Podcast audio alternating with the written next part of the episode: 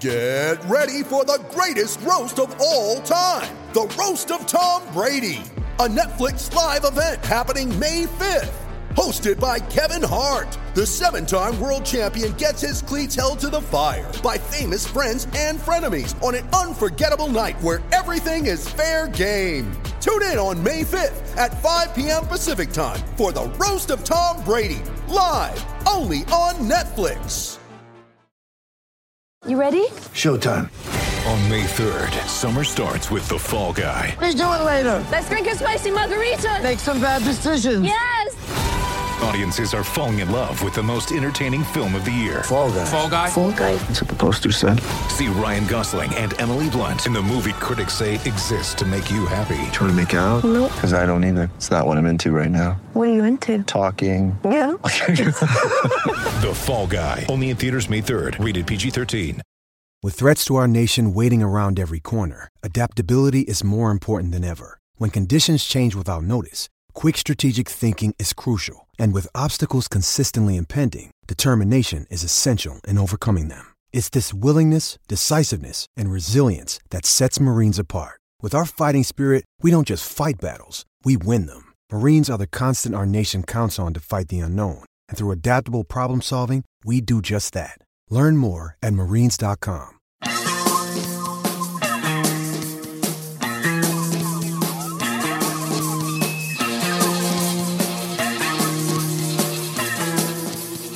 The waiting is over. The Guinness Pro 14 season has begun and rugby is back. And I could not be more pleased about that. And I'm fairly certain I speak for you when uh, I say that as well, Dan Killick. Absolutely, Jed. Feels so good, doesn't it, to have rugby, uh, domestic rugby back on the TV? It does, yeah, and it's it's just nice to uh, every weekend to have that, you know, that familiarity. It's like a like a, a long lost friend that's come back. Yeah, it is. Yeah, no, absolutely. Yeah, feels feels really good, and um, yeah, some some interesting games to get into. Yeah, there is, and we're going to be we're going to be having a look at all uh, all four Welsh regions coming up throughout the course of this podcast. Um, did you enjoy the first games? I guess is the uh, is the, the first question to ask. Yeah, absolutely. I really did. Um, it was really interesting. Well, it was always going to be interesting, wasn't it, seeing how the uh, how the South African sides fared up. Yeah. Um, and to see whether you know the Scarlets were going to were going to continue in their uh, you know their rich form towards the end of you know end of last season. And um, obviously, there's quite a few changes with a lot of the other sides as well. There's some heavy coaches, you know, big coaches coming in, big names. So, yeah, good. Uh, lived up to lived up to what I thought, really. Good. This might, I, I might, I've got a feeling I might well know the answer to this one. But which teams impressed you this weekend? Scarlets. That's it. That's pretty resounding. Yeah, they were. It was an absolute joy to watch, weren't they? I mean, I know, you know, towards the back end of last season, we said we just didn't want the season to end because it was, it was just absolute you know, champagne rugby, wasn't it? Con- you continual, you know, great, great play, and um, yeah, they kicked on, didn't they? Um, well, this is it. I'm going to let you do the uh, the bulk of the analysis on the Scarlets because when you mentioned champagne rugby, I was at a wedding this weekend, so I've I've got the uh, yeah, I've got I've had the champagne covered, which uh, which I you put a few few away, yeah. Yeah, exactly. I think you've uh, you got to do these things in style at a wedding. But I did manage to catch the the Blues games and the Dragons game, and seen the highlights of all the others. But you've uh, you've got the Scarlets covered in more detail for us, and yeah, Scarlets, yeah. that feels like the that feels like the perfect place to start, really. So again, if you haven't uh, caught the results, Scarlets ran out massive winners, ran in eight tries, 57 points to 10. They beat the uh, the Southern Kings at Parc y Scarlets. And I think, like you said there, Dan, they kind of picked up where they left off, really, haven't they? Yeah, they really did in front of a big crowd as well. Good numbers uh, down at Parc y Scarlets. Um, the South African side, they, they put up a, you know, put up a good fight, didn't they, in the in the first half? Um, they were fairly uh, fairly physical, looking to run the ball from from all over the park. And I think considering, you know, considering uh, the sort of short turnaround time for them and uh, what's happened to their squad, they they put up a they put up a pretty good show, didn't they? They were it was always going to happen. They were going to fade away. Do you think the scoreline's maybe a little bit unfair on them, or is it just Um, a reflection of how good no, I the think it's Scarlets fair. were in attack? I, I think the Scarlets, you know, with that with that, you know, they were. You know, the score was reflective really of the of the quality in the in, in, in the sides, but in terms of this stage in the season. Um, they will they will get better, won't they? Undoubtedly. Um, and you know the Scarlets certainly knew within that first half they were in a game. Um, Scarlets also were you know first half a little um, a little bit rusty in terms of you know a couple of you know not everything not everything went uh, went as well as it could have, but certainly certainly in the second half. Uh, it all came together, didn't it? And and gelled, and they were. It was just absolute, absolute magic, really. I think that's um, always going to be expected, though, isn't it? It's something that I certainly noticed in the games I watched. There's definitely that rustiness there, and you know, as much as you, as much as you can train and play pre-season games, I know a lot of the commentators said it over the weekend. There's no kind of substitute for for match practice, so I suppose it's only it's only inevitable that there was going to be that little bit of ring rustiness. Yeah, absolutely inev- inevitable, wasn't it? Um, I mean, people to to mention McNicholl was was sublime, wasn't he? Um, he, uh, he really is becoming a you know a pivotal player for them, really. He was. He, he was. He was. He was brilliant, wasn't he? Involved in almost involved in almost everything. Um, such a, a, sort of gifted, balanced runner. Got a great offloading Some game. Lovely offloads in there.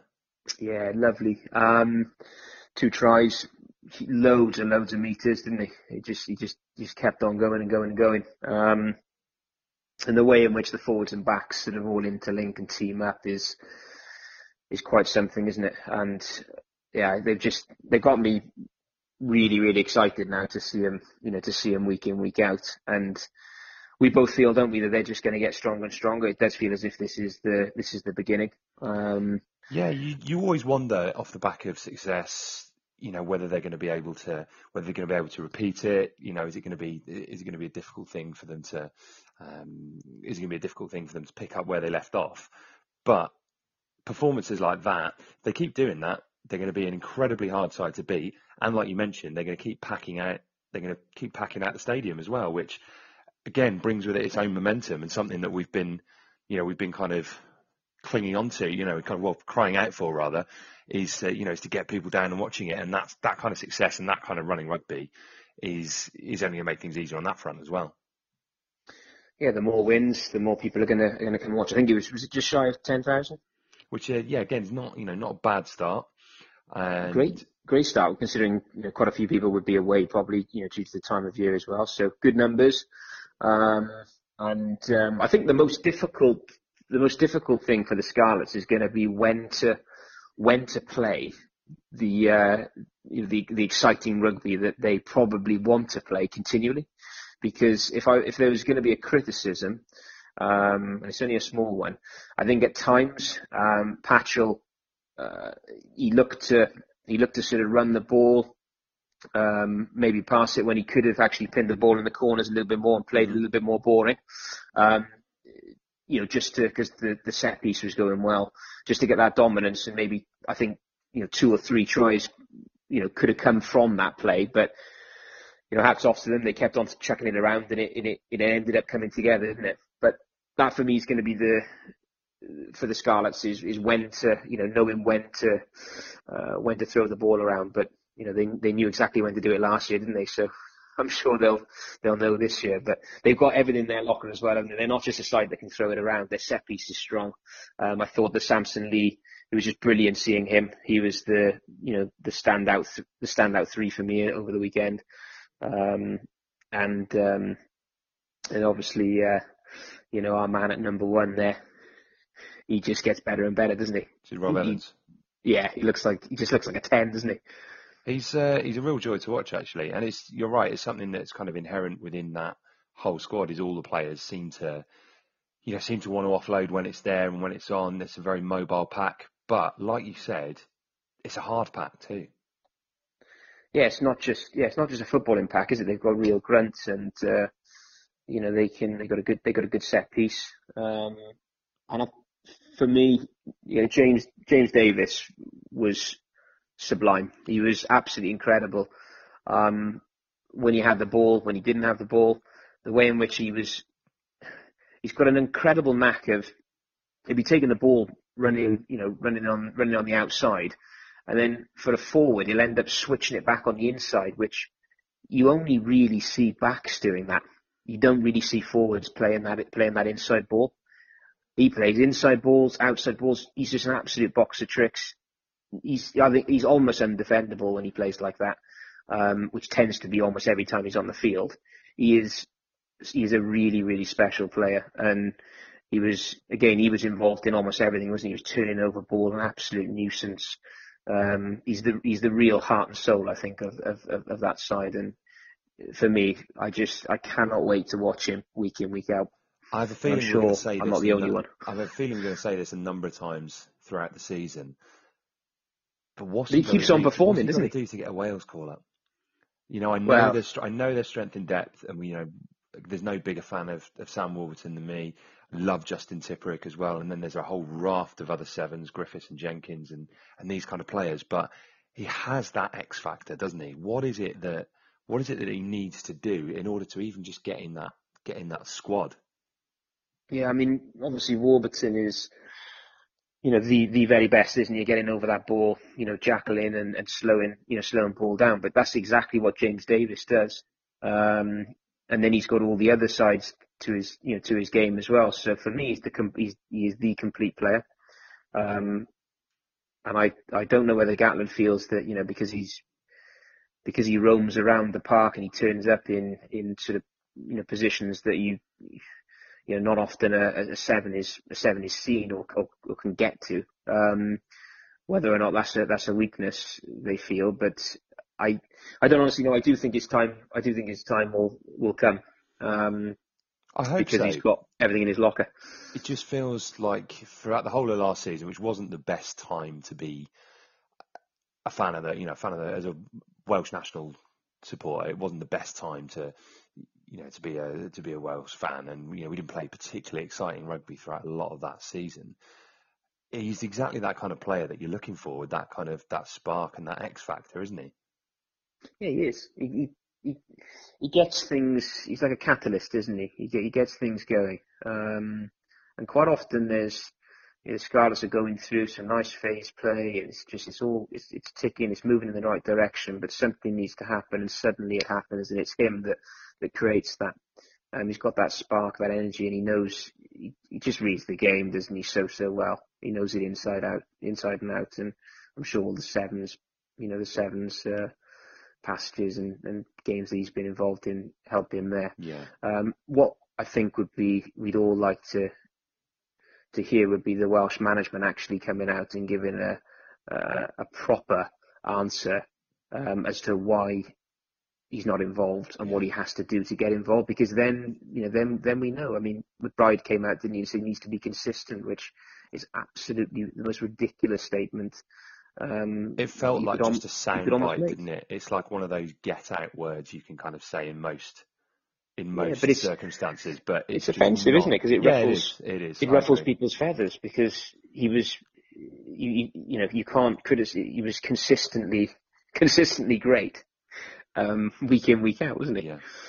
Um, Against top level opposition as well, you know, you, it's not even just in the league. You know, that when the season started to turn around, those games he had against uh, against Saracens, you know, he's he's capable of going toe to toe with the best. So I don't know. Yeah, it's a very good really, point, it's a actually, really tricky because- one.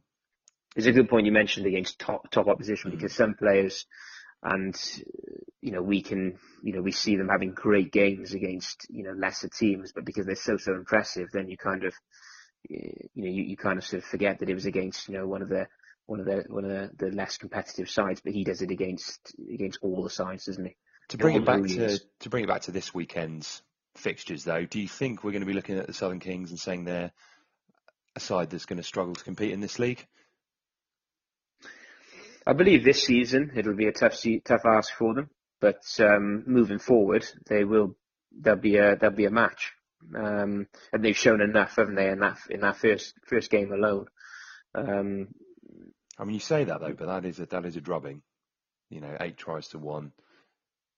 it is a drubbing, but you know, it's a side this. You know, all the guys don't even hardly hardly know each other, do they? They don't barely know each other's names. So it's it's it was it's never going to be it was never going to be easy, and they're playing against a Scarlet side that uh, you know they certainly know they certainly know each other's names. They know they know each other inside out, don't they? Great culture, great spirit, great coaching, and it was a huge, huge challenge for them, and one which they were never going to win. Move on to a different point then. Leigh Halfpenny made his debut and managed to get on the score sheet as well. Was involved in in the first try. Is this going to be a more exciting Leigh Halfpenny at the Scarlets? Yeah, he'll have. He has to be, doesn't he? Because of the way in which they play. And I thought that we saw we saw him. Um, he was popping up at ten quite often, mm. taking the ball. He didn't do, you know, he didn't do anything. Uh, uh, sort of. Um, well, he, did, he did everything that you'd expect him to do. Then he took the ball, you know, and he, and he passed it at the right time. He's got a. His passing game's very good, isn't it? He, he barely makes a mistake ever. Um, I I think if we could get him on the phone now, he'd say that he really enjoyed that. Mm. Um, he had a lot of touches, certainly you a lot more. more. You haven't got his number, have you? No, I haven't. No, I'm working on that one. But um, um, he um, he had a lot a lot of touches, didn't he? On you know in the in the game, more so than I think he would have done. You know, in, in, in the other clubs he's been involved with. So, yeah, he'll um, he'll uh, I think he'll come in and uh, his running game will it will uh, will flourish. Really, being there at the Scarlets, it has to, doesn't it? Again, I think I probably know the answer to this one.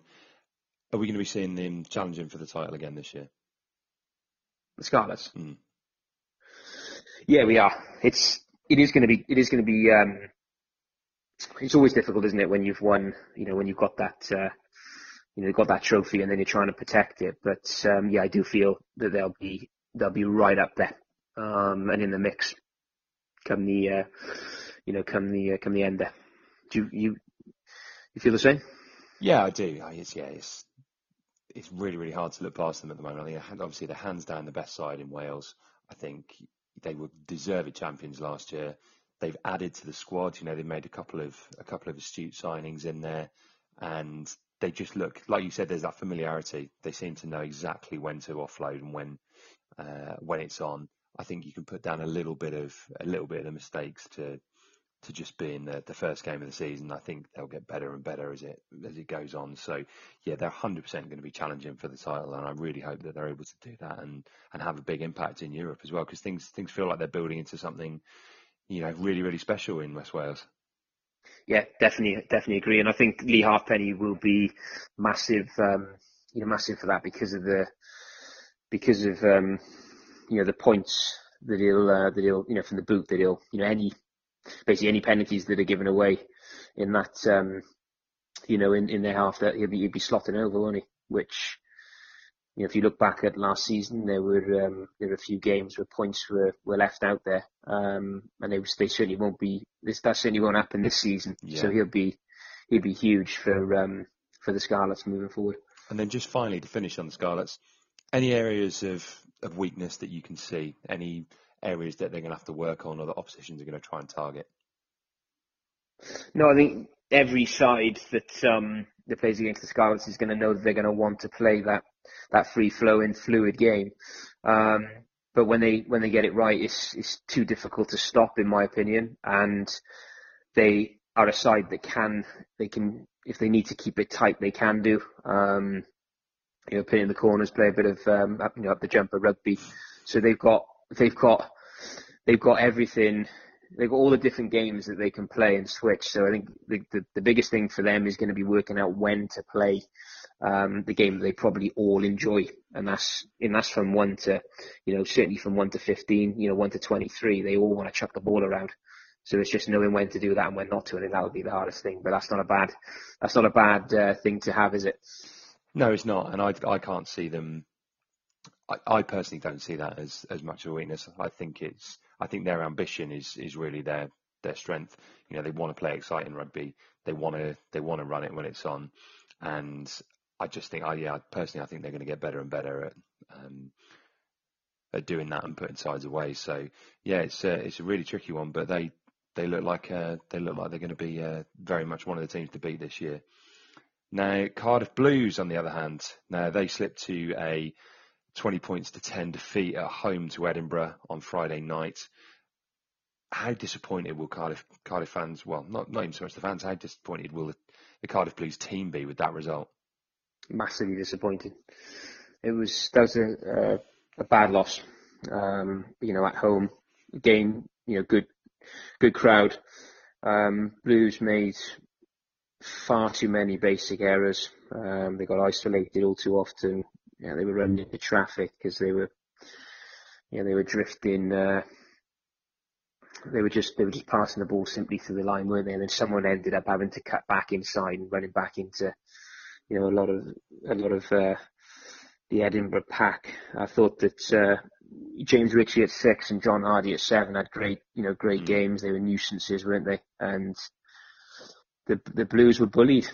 Um, they they couldn't get a foothold in the game because they couldn't win the collisions, and um, it went on. It, it, went on from there. It was a really, I think, tactically the Blues got it got it completely wrong.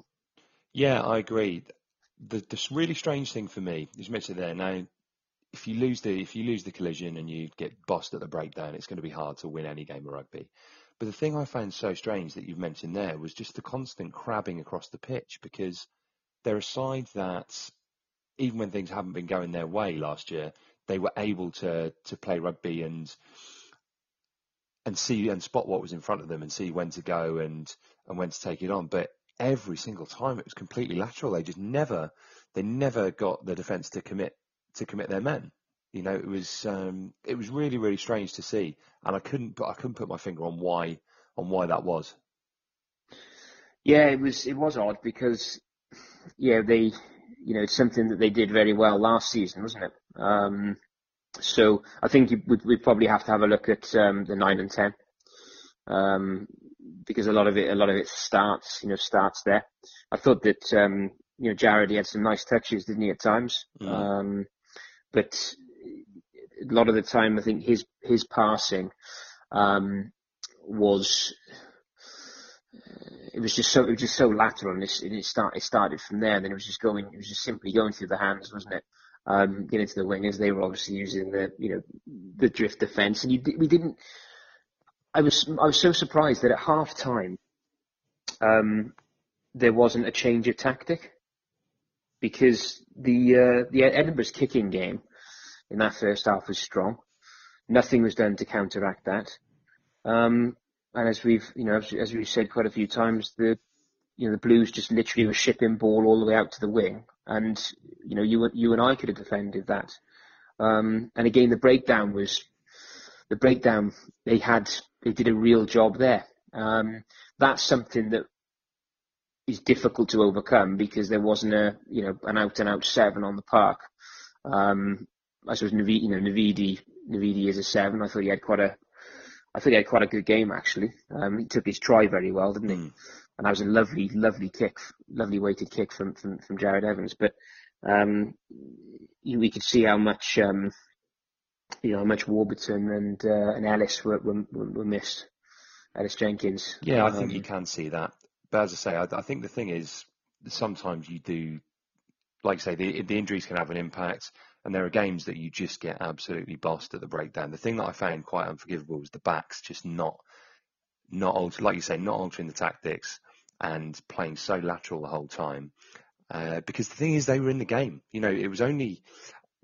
I thought I thought the scoreline was actually quite flattering to them. I thought they were worse than than ten points suggested, and they were in the game at, you know, at least in terms of the scoreboard for a lot of it.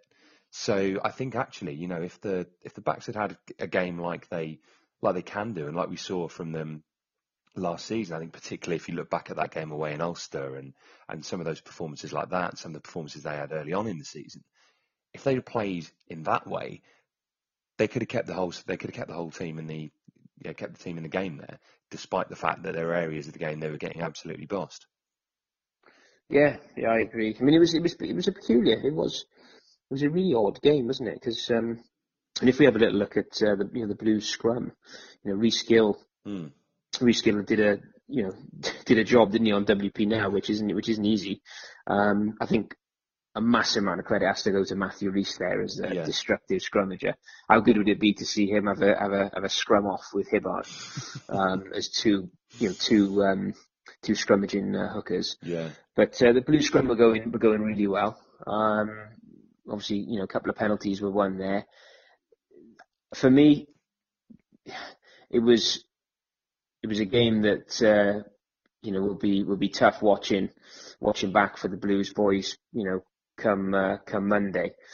But I think they can definitely, you know, they can bounce back from it. It's going to be a really difficult trip, though, isn't it? Going over to uh, going to Leinster on Friday night. Well, this is it. Leinster in Um, Dublin next up. Yeah, Can they turn that around? that's. Uh, I think that's going to be uh, too difficult, personally, um, over there. But I don't think it's the it's not it's not it's not the end of the world for the Blues in, in, in that game. I thought a few you know the, a few of the youngsters had good games. Um, for me, Well, I was going to ask you, Um, what were there any positives to take out of it for Cardiff Blues fans? yeah, there there, there was. Um, I thought that um, Seb Davies had a had a very had a fine game actually. Um, he carried well.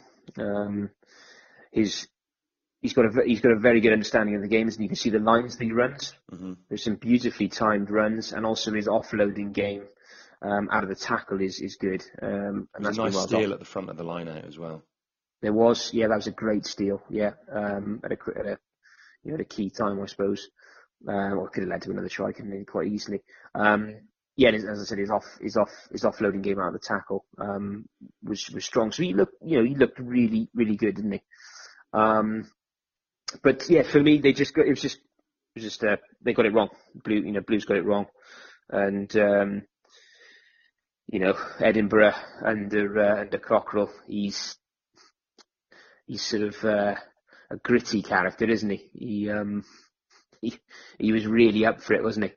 And I think he's given a belief to them. I mean, you called it, you, that they'd be a they'd be a tough side to uh, a tough side to beat. They got a they look as if they got a really steely steely edge to them. now. Yeah, we mentioned it in the preview podcasts last week that having a leader like Cockerill and the you know experienced coach, someone who's you know used to building teams, could well make a difference to this Edinburgh side because they've got some talented players in the in the squad, and I really felt like they played as a team unit, and Cardiff Blues looked like a like a set of individuals. Yeah, I yeah, that's spot on. I mean, the the coaches will be absolutely putting their putting their hair out because if you've got a, if you if if you know James James Ritchie and, and John Hardie were doing a fantastic job of the breakdown, and to be honest, the other the other forwards were as well. They were winning all those battles, and with the with the with the backs, I, I don't know whether the backs. You know, were the backs communicating with the forwards or, or, or not? It looked as if they, they definitely weren't because we said it earlier, but if you if you if you're just shipping the ball out along the line, inevitably at some point, someone's going to have to cut back inside. Otherwise, you're going to end up running into running into touch. Which I think they, kind also managed at times. Yeah, they did. Yeah, which yeah they did. Yeah, so you so someone's cutting back inside at the wrong time because no one was running running on the inside in, in the inside shoulder and fixing the runners.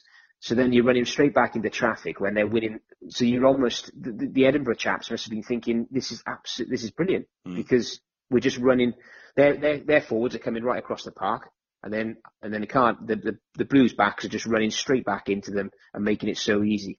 So I've said it a few times. Tactically, they got it. They, they, they got it wrong, and they weren't able to change. You know, quite often, how often is it in games that you have to change your tactics because you know they've either worked it out or something isn't working, and it just didn't. It just didn't happen. There was a lot of There's strange something they can fix. decision making as well. I thought, and I know we kind of mentioned Jarrod Evans. I'm not, you know, not kind of singling him out here because obviously he's a young player and he's got, I think he's got bags of ability, and I think he's going to be an exciting player to watch. But there were some strange things. 50 minutes, that bizarre tap penalty that they took, and then bungled the pass straight off. You know, at that point, at that stage in the game, just conceded three, and then you go and win three, but you know, a kickable three, um, yeah, kickable penalty in the opposition half. To try a strange move like that, I just thought was was kind of bad game management, and you know, whether that's whether that's down to him or the skipper, someone's just got to take hold of that and say, right, we need we need the three points here. Yeah, it was a rush of blood to the head, wasn't it? And um, it was a great, it was a great position there, wasn't it? Either for the kick or, or, or tactically to do to, to launch something, um, but not, not not like that. So, yeah, there was a you know, little bit of naivety came into it. Um, and I, I get, you know, now we've got to you know look look to the positive. And some. Seb Davies had a great game. Um, you know, pack, you know, uh, you know, up the scrum went well at times. So yeah, hopefully they've got some they've got some good experience. And the the youngsters, you know, they've got a, quite a few of the, the youngsters came on, didn't they, off the bench? But it's to be it's to be hard, isn't it? I think it's to be a tough old season. What about the centre combination? Because they're obviously two players that that showed glimpses last year of what they're capable of, and when they got it right together, it was really quite an exciting combination. Do you think that might have contributed to the kind of continual crabbing across the field? Do you think it's down to personnel, or is it more down to game plan? For me, it's game plan.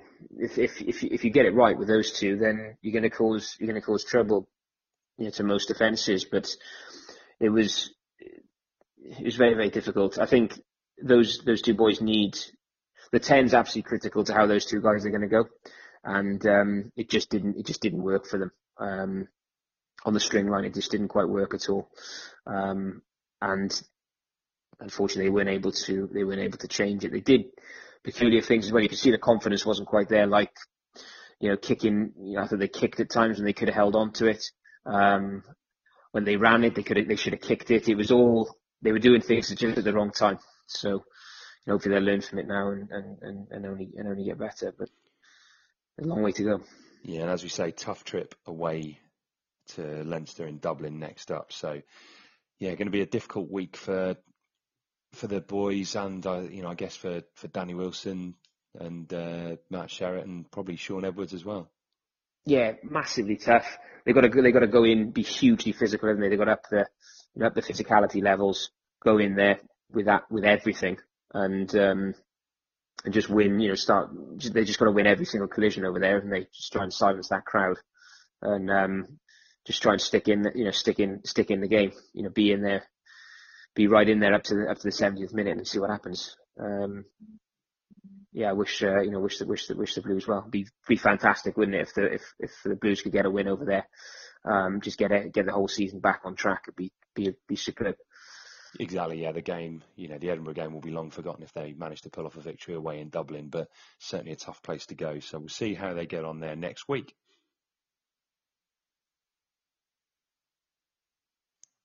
Moving on to the Dragons then. We've spoken about the Dragons a lot during pre-season.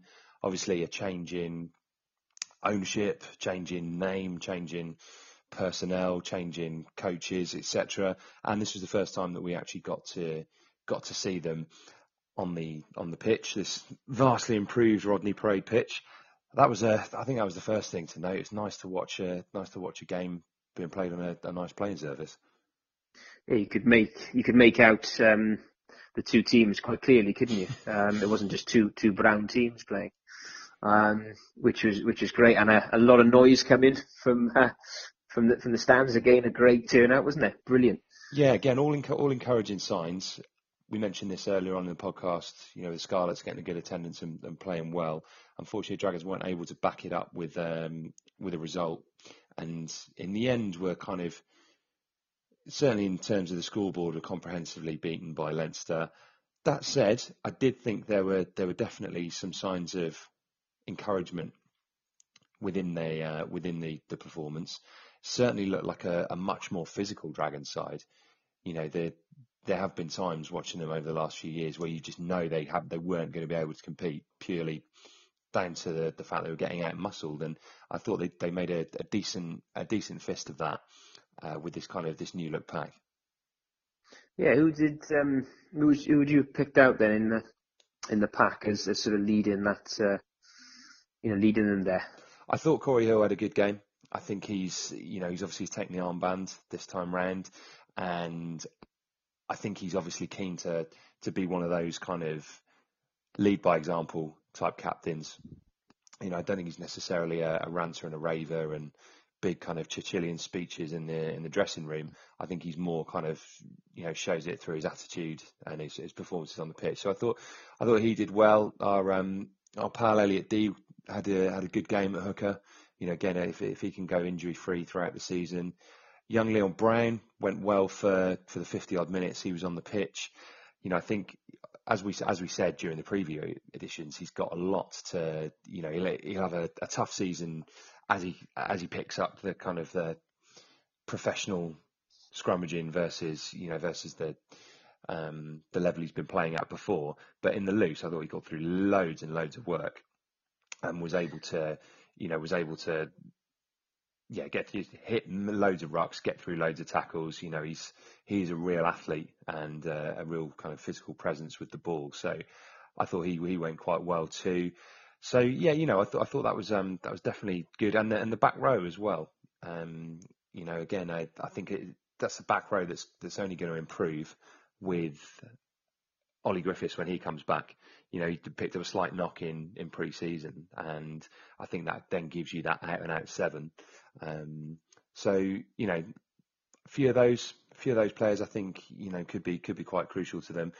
It was always going to be a, a big ask, you know, a squad that's a team that's not played together that amount of times and had a disrupted pre-season. So again, for anyone who, who hasn't listened prior to this point, there was um, they split the the camp and did they had two games in two days during pre-season. Then there was also a disrupted trip to Exeter where there was a gastroenteritis outbreak within the squad just the day before they were travelling. So you know some some very difficult pre-season games in there.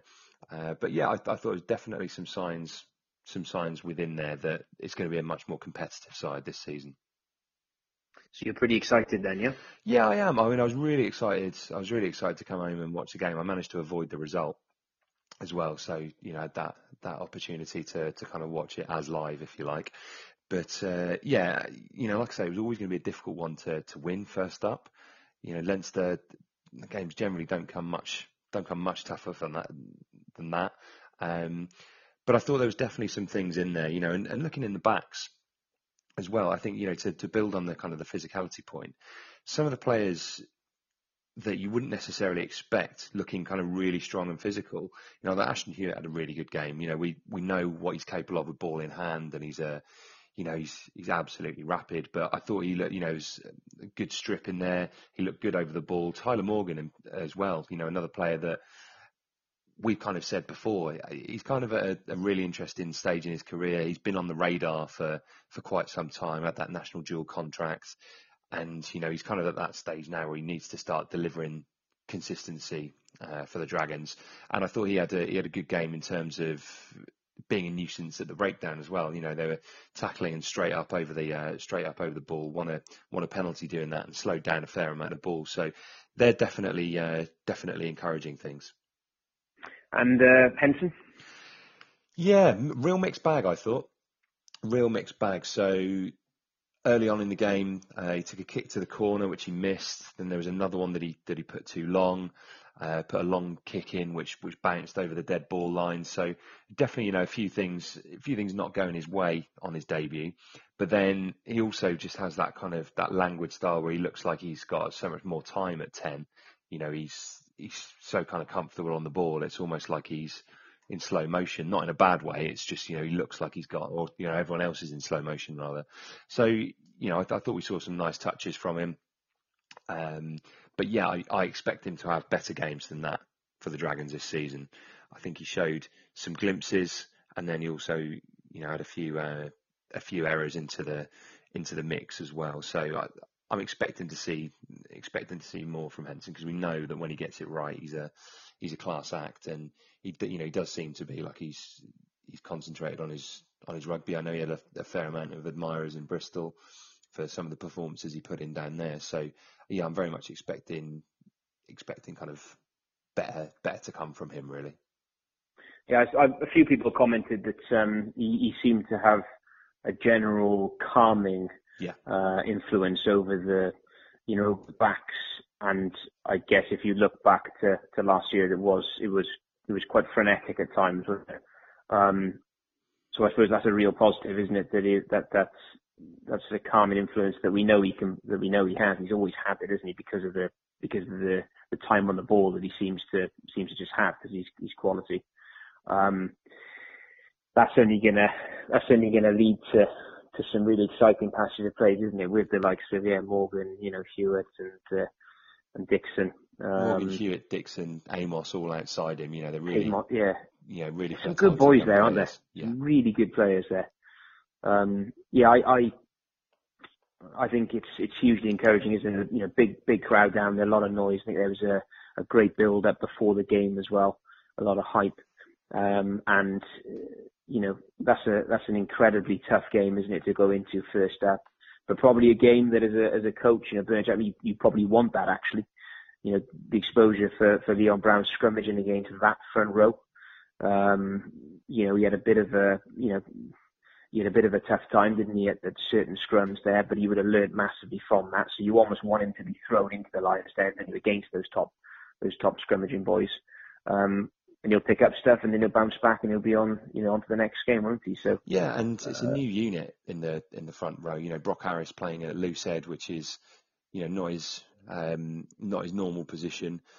I think you know that'll that'll take a bit of time. I think there's always a tendency to think that if you put a tight head at loose head, you know, this is my basic grasp of scrummaging, you always think, well, you know, if you put a tight head over there, then it's instantly going to shore your scrum up, and it doesn't because it's it's different challenge to it's a different challenge to uh, to playing on the tight. You know, it's it's very very different. So you know, so I'm told. I spent most of my career with a you know my head up a prop's backside rather than uh, rather than the front row itself. So you know, probably not the best person um, qualified to, to answer that, but I do think that that's something that will um, uh, that's you know potentially an area that um, that can improve because you know let's let's be honest for all the the feel good factor around Rodney Parade at the moment and the goodwill, you know Jackman's not going to be able to wave a magic wand and turn it around overnight. He's got a squad that he's inherited, and he's going to have to you know he's going to have to work with that. But yeah, certainly encouraging to see uh, to see you know how, how some of the youngsters went, and yeah, I'm I'm really excited about watching a lot of them a lot of them this season. I think if they can continue that kind of um, yeah to to be competitive, uh, you know, I think there'll be a bit of enough patience from the Rodney faithful to um, you know to get behind them and, and hopefully continue turning out in in good numbers as well. Yeah, I expect I expect Luced to come in um, to come into that squad as needed, isn't it? Um, to sort of firm up uh, firm up that front row. But you have to be patient, don't you, with with, with what's gone on? You know, it's it's it's going to take time, and there's been there's been you know great uh, you know many many steps forward, hasn't there, since since Jackman's come on board, and you know the results are gonna the results are gonna take time, aren't they? Um, yeah, undoubtedly. They just are. Yeah. No, I agree. I, I think that's it. But yeah, certainly, you know, some encouraging signs within there. Um, but yeah, it was always going to be a tough ask. I think you know behind the scrum, I thought we did well in terms of it's a, it was kind of the opposite of of the Cardiff performance on Friday night. Really, is we did did kind of um, spot when there was a mismatch or spot the right time to try and pin the man and, and and you know kind of commit the defender, which was good. But then again, in kind of in their 22, we weren't clinical enough. You know, we had a, a couple of uh, occasions where we were in there and and weren't able to weren't able to put it off. But again, I expect these things to you know, expect these things to get better as uh, as the season goes on. We certainly hope they will as well. Yeah, lots more to come. Indeed. Right. So one final game to review then, which is the Ospreys. They uh, they put away Zebre at home, and you know, I suppose it's it's not the it's not a massive scoreline. You know, Zebre are a side that traditionally have have been kind of the whipping boys of of the league and have been kind of the Ospreys are kind of used to, to running up plenty of scores there. Um, yeah, not a, not an altogether sparkling performance. Do you think that puts a bit more pressure on on Steve Tandy? Um, I I don't think. Um, yeah, I think a win's a win. Um, that first game up. I mean, the Ospreys are. If you look back historically against the Italians, they, I mean, fairly recently anyway, they've they've come fair, they've come fairly close, they? They've also had a couple of losses as well against the Italian side, so they they uh, they it's not. I'm not that surprised actually. I mean, were you were you surprised by that result? I, I, I think at home they'd be. I think at home you should be you should be putting them away. You should with, with a squad a yeah. squad of that that level of ability. I think it. Oh, you should do, but you know the way in which they've you know if you look at the score, the you know, scores against the Italian side over the last couple of years, they've they they have struggled a bit, haven't they, against them? So whether that's uh, yeah, but at home, the Ospreys at or... home, I think it's a different kettle of fish. You know, I think it's on a you know a, a nice, crisp September day. It's, you know, it's not like it's a bloodbath, bloodbath, a mud bath in you know, in January where it's it's very difficult to, to get the ball around. So I, I was surprised they weren't able to to put more on them. And you know, like you say, it's the first game of the season, so there is a long way. Um, there is a long, a long, long way to go, and you would expect them to to improve in terms of their performances. But um, yeah, I don't think you know it's, it's certainly not a not a um, not a sparkling start from them. No, not a great start at all, and uh, there's so much more to come from them, isn't there? Um, quite a few key players on it to go back in. You know, as we as we said, he's say so it every bigger time, than uh, we? The, the bigger Adam and Jones bigger back Adam in. and Jones, Yeah. you know, can make all the difference to that side. Yeah, you, they're they're they're, they're unrecognisable, aren't they? With, with with with with the two of them in there. Um, there's a couple of few other boys outside of that, though, isn't it, to come in as well. So, um, yeah, peculiar, yeah, peculiar. Um, well, certainly peculiar from your perspective, isn't it? It, I, yeah, the Os, I don't know, the Ospreys, they're they're in a bit of a a bit of a funny period at the moment, aren't they? Um, or is it just as simple as when when you're missing those two guys, they they struggle. Yeah, I mean, there's no doubt in the influence that those players have on the game. You know, we said it a number of times that the presence that Alun Wyn Jones is, and the game management, and the that level of um, competitiveness that, that Dan Biggar brings. You know, they're, they're always going to be influence, you know, big influence on games, but you know that's that's modern rugby, isn't it? You you need to be able to deal with it without these without these kind of players. And we've said it before, the Scarlets have have managed to unearth a you know a load of young talent that have seamlessly slotted into their side, and they've recruited well to you know with some astute signings, not just the kind of the, the Halfpennys. And I think that's that's kind of a, a bit where the Ospreys are, are struggling a, a bit is that it's almost yeah it's that it's those kind of it's those kind of leaders that kind of leadership that when those two players are missing they don't quite look the same side but I find it odd I do find it odd Yeah, yeah. there's enough there's enough quality there, isn't there, for them to for them to play better than they, uh, or certainly certainly a lot better than they played on uh, on the weekend. I suppose on the Um, positive side Keelan Giles got on the score sheet twice as well you know still obviously such a such a young player uh, how excited Yeah, are you about sharp. watching him this season Yeah, really excited. He looked good, didn't he? Obviously, he's you know he's got been rewarded, isn't he, with a three year you know three year contract. Um, I just hope he can stay he can stay injury free um, because he's he's exciting, isn't he? Um, when he's got the ball in hand defensively, I think he's pretty you know he's he's, he's, he's pretty good as well. He stepped I think up. he's improving in that, in that uh, in that department. regard. Yeah, definitely. Yeah. I think he's uh, you know I think it's obviously an area that he's that he's got to work on purely because of his size. Yeah, and he's uh, clever, and he shows them, you know, he shows them the outside when he should do, pops them on the inside when when when he should do as well. So yeah, he's got a he's got a fair bit going on upstairs. Um, so he's he's certainly he's certainly exciting uh, exciting guy to watch, isn't he? Yeah, I think it was it was always going to be the game that was kind of I, I guess the, the least alluring of the of the four Welsh teams this week was going to be the game at home to the game at home to Zebre. So you know it, it, it is a win. We didn't get excited by it. Is it difficult for the players to get excited by it? That's a, that's a really interesting point. Uh, maybe, but you know, these these are these are pros, aren't they? You know, I would be I'd be astonished if you look at, you know, I wouldn't like to walk into that dressing room and and say to Justin Tipuric, you know, did you struggle did you struggle to get excited for a game like that? Because you know he's he's a professional. and I just think he just loves playing rugby. So yeah, it's not. Interesting to be around the camp, wouldn't it? When you know, say say you know we were thrown in, you could see the build up, um, build up during the week to that game, and then um, uh, you know, say you fast forward and uh, you know there's a you know there's a key game. I don't know, just maybe say you know, uh, you know, Ulster, then you, then they're playing against Ulster, Mm. um, just to see the build up and uh, if if you know if if it if it is indeed any different, I'm sure they're going through the mo- the motions are the same, but how the players actually feel. If you could have a, a tracker on sort of you know their brain activity or whatever it is, you know, sort of it would it'd be interesting, wouldn't it, to see because they just seemed they just seemed as if they weren't that interested. Yeah, it's yeah, like I say, it's a it's a really interesting one.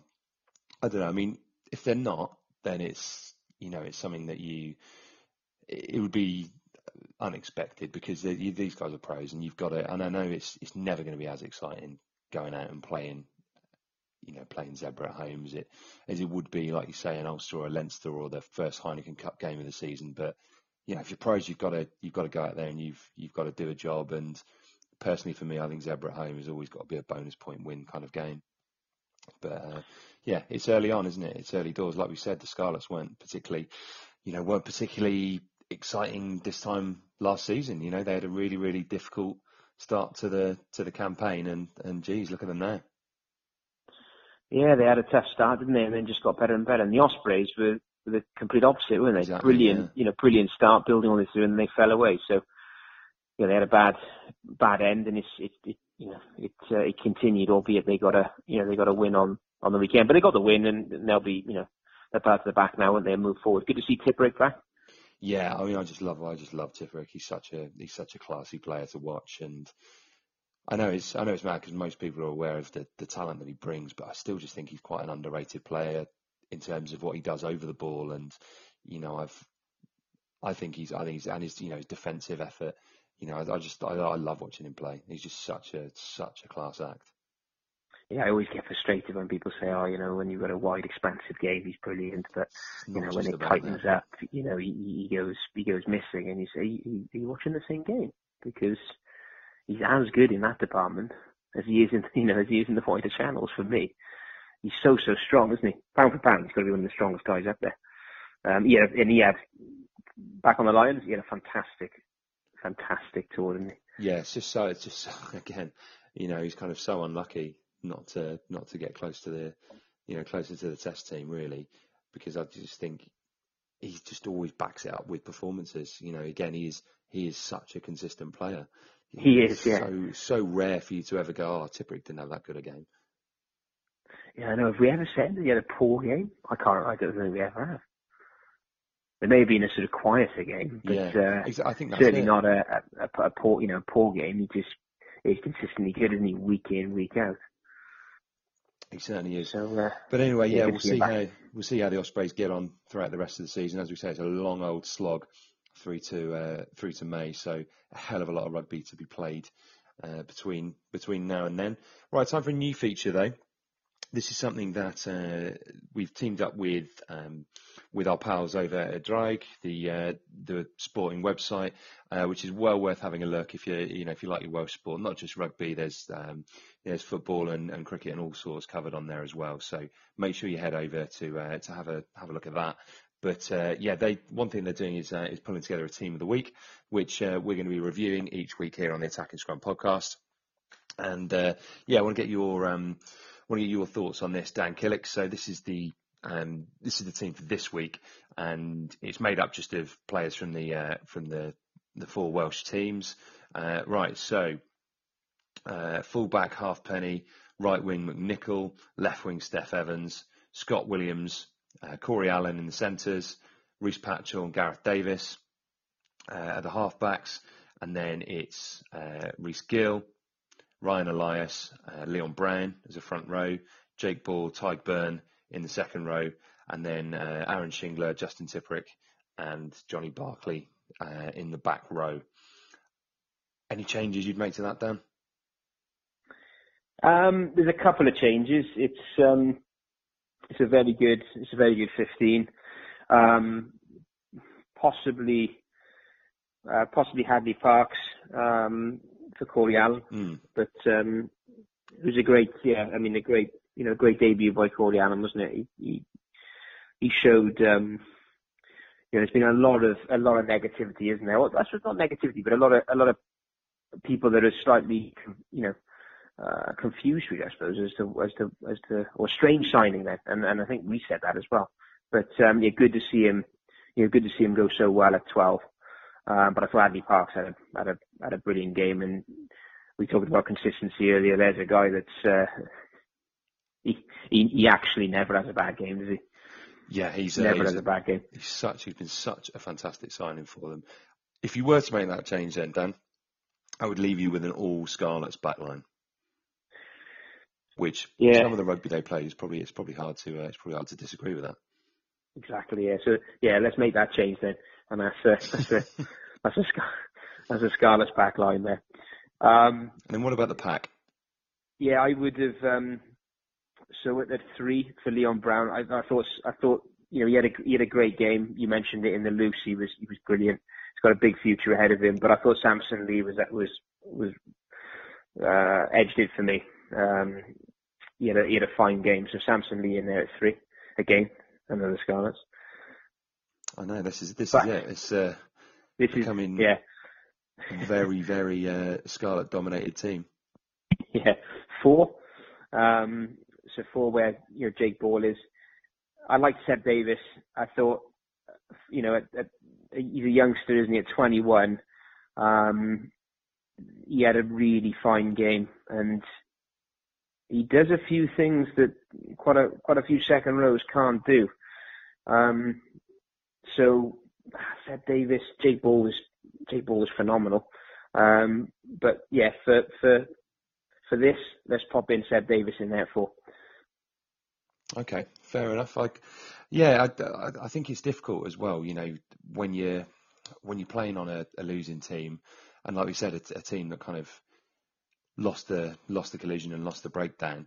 Uh, but he did. Yeah, I agree. I, I think he did. Um, he did stand out for the Blues certainly.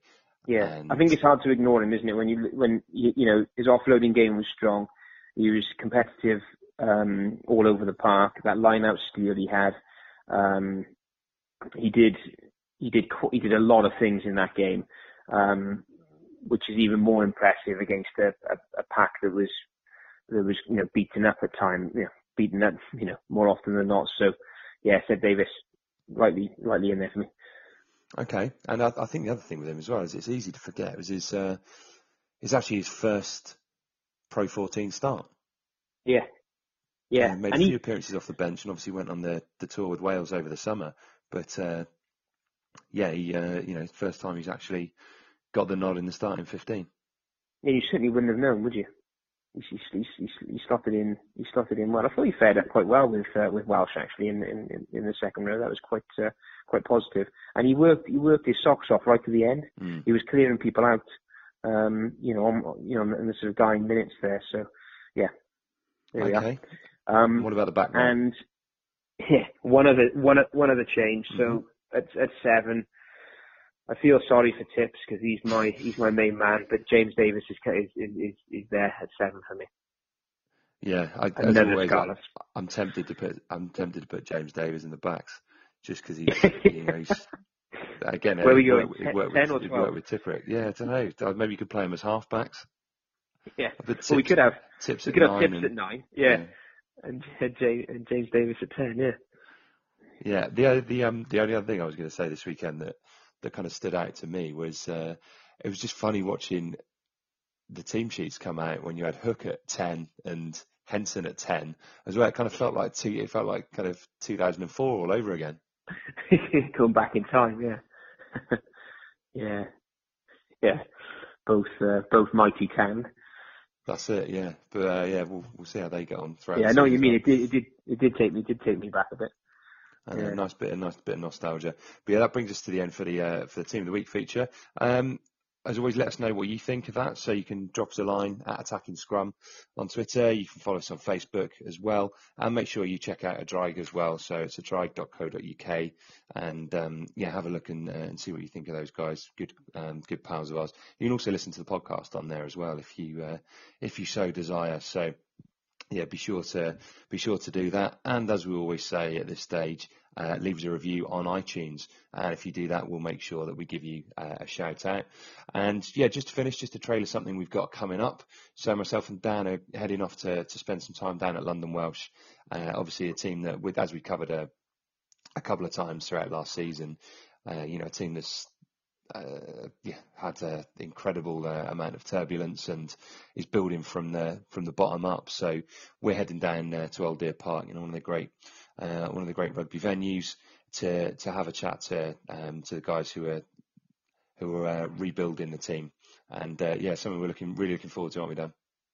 Absolutely, yeah. It'd be great to um, it'd be great to uh, have some have some you know good good chats with with Sonny Parker and Kai Griffiths and uh, and Will Taylor there who's, who's heading up the, the strength and conditioning. So yeah, should be a good uh, should be a good good pod that one.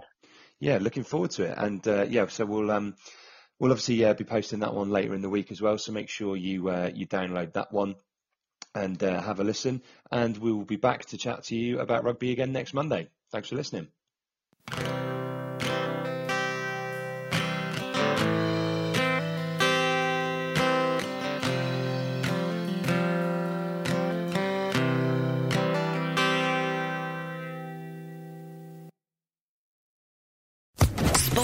Podcast Network.